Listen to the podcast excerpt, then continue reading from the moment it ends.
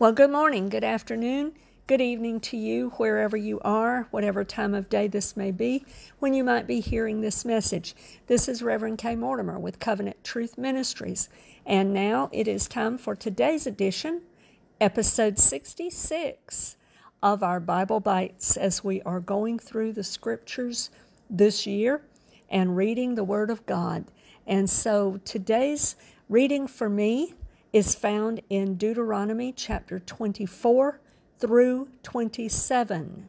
Four chapters today 24, 25, 26, and 27. So I'm going to try to get through those with just a few comments here that, um, that I hope will be a blessing to you. First of all, in chapter 24, we just read a, a bunch of other um, explanations. Remember, Deuteronomy is when Moses is explaining to this generation more in detail about what the law contains and the various elements of the law. So he's giving explanation here, primarily more detail about how Jesus said to love thy neighbor as thyself. It's interactions one with another, how to treat each other, how to deal with certain situations that will arise. excuse me, and things like that. For instance, in verse 5 of chapter 24, he says, When you're newlywed, you get a year off of being uh, drafted from any kind of official military service. And that, that way you get to really know each other. You get to spend that first year um, building a foundation in your marriage. And then, for instance, in verse 6, it speaks of how you don't take someone's millstone, upper or, or lower, for pledge in things. And the reason is because the millstone, both the upper and the lower, were, were necessary for their livelihood. That was how they would take their grain and they would crush it and be able to grind it into flour for their food and for their livelihood and for their sustenance. So God cared about those kinds of things, and He's trying to take good care of His people.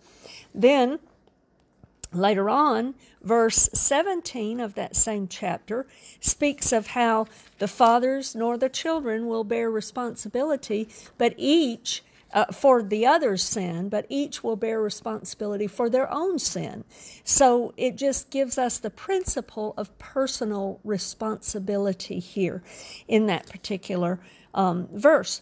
Then in verse 19 through 22, we read again, as in, in other places in the law, about gleanings from the harvest and how you're not to be greedy. You're not to keep every little thing for yourself, but you're to go and reap your harvest, your field, your vineyards, or whatever it may be, and then you leave those last ones for the poor and for the widow and for the strangers and, and for the fatherless because God cares about provision for them. And we see a beautiful picture of someone who did this when we get to the book of Ruth because that's exactly what Boaz was doing. Excuse me. And we also see something that Boaz did in chapter 25. When we get to Deuteronomy 25, verses 5 through 10, this is where we read about the Levirate law, where the the brothers or the nearest kinsman would redeem a brother's property, and that meant to take his wife and, and bear a son um, for him, for the brother who had died, or, or that kind of thing. And we see this beautifully play out in the book of Ruth. And you'll also find here the information about how, when we read in Ruth, how they took the sandal. The one guy took the sandal off of his foot, and how he was known as the one who had his sandal removed. And so this explains what that means because he was refusing to take Ruth as his wife and to raise up his brother's name again in Israel. And so it was a shameful thing that he was doing, and so he he was known to be the one who had his sandal removed. And so you can read that in the book of Ruth, chapter 4. And uh, we read all the information about that and how Boaz followed exactly this pattern. And he did everything exactly like this had said to be done. then in verse 13, of chapter 25, It speaks to us about not having differing weights. In other words, God wants us to be honest and true and just, equitable, accurate. There, he wants there to be no fraud and no deception in anything. And that's what he's speaking of there. Because he is honest and true and just and equitable. And so we, as his people, are to exhibit his character as well. In verse tw- in chapter 26, verses 1 through 11, I love this. This gives us details about the Feast of First Fruits and how that was to be done and what even was to be said. And the beauty of the First Fruits Feast is that this represents the, the fulfillment. It gives us the pattern that points us to the fulfillment which came with Jesus Christ raising from the dead. And if you will remember, when he saw Mary Magdalene right after he had arisen from the dead, he told her, Do not touch me, for I've not yet ascended to my Father, but I am ascending to my Father and my God. And, and so that's the reason for that is because here he was following the pattern in the first fruits. He was ascending to God, just like they had to bring their first fruit offering, their omer, to the priest and they couldn't enjoy the harvest before that time. He couldn't enjoy fellowship with Mary in the sense of, of any, um, any hug or embrace or anything like that until he had presented the omer of his own body and of the first fruits to God in heaven. So he ascended to present that. And then he came back down. Maybe he even declared before God in heaven some of these same points. I don't know. We don't know that. But we do know that the pattern for the feast of first fruits and how it was to be observed is given to us more in detail here in chapter 26, verses 1 through 11 of Deuteronomy. And that represents and points us to the fulfillment which came at the resurrection of Jesus Christ. And you'll remember in the Gospels we read that later that same day, he came to his disciples, and then they could handle him. Then they could enjoy it because he had presented the Omer. He had risen from the dead. He had ascended to his Father and presented this first fruits to God in heaven.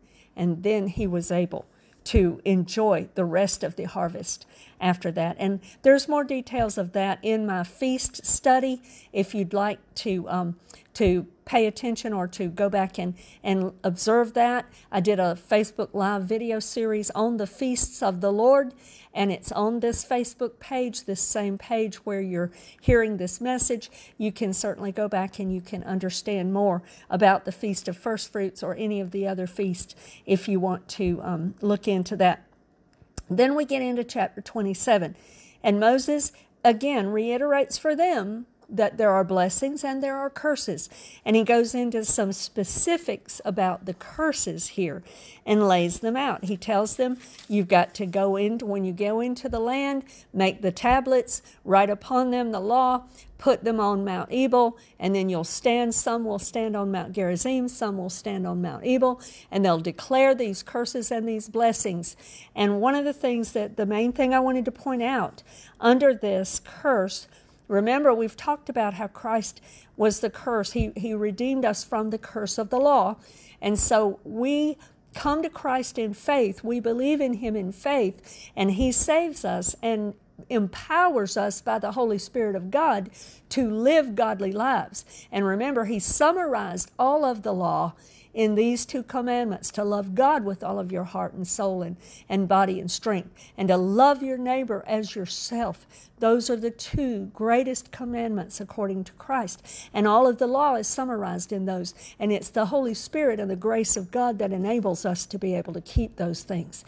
But I just want to leave you with this last point, and that is in chapter 27, verse 26. It says here Cursed is the one who does not confirm all the words of this law by observing them. And all the people shall say, Amen. In other words, what he's saying here is the same thing that James repeats in the book of James, in James 2.13, where he talks about how if we um, don't keep the law in one point, we're guilty of all. And the point that I want to bring out about that is that there's only one person that has ever lived that was perfect and that kept all of the law in every detail, fulfilled everything, and was found guiltless or was found guilty in nothing. He was guiltless and sinless and perfect, and his name is Jesus Christ, Yeshua, the Messiah, the promised one from the Old Testament. He was the only one who could perfectly keep all of this. And thanks be to God that we are now the righteousness of God in Him. And it is by Him and by the Holy Spirit's enabling and empowering that we are able to live godly lives that bring Him glory and bring Him honor and bear Him much fruit in our love and in our obedience to Him. And so, beloved, Jesus is the only sinless one. But when we come to faith in Him, He empowers us to live a godly life. And I pray that God is blessing you, strengthening you in His Word and in faith in Him, and bringing you into a deeper relationship with Jesus Christ.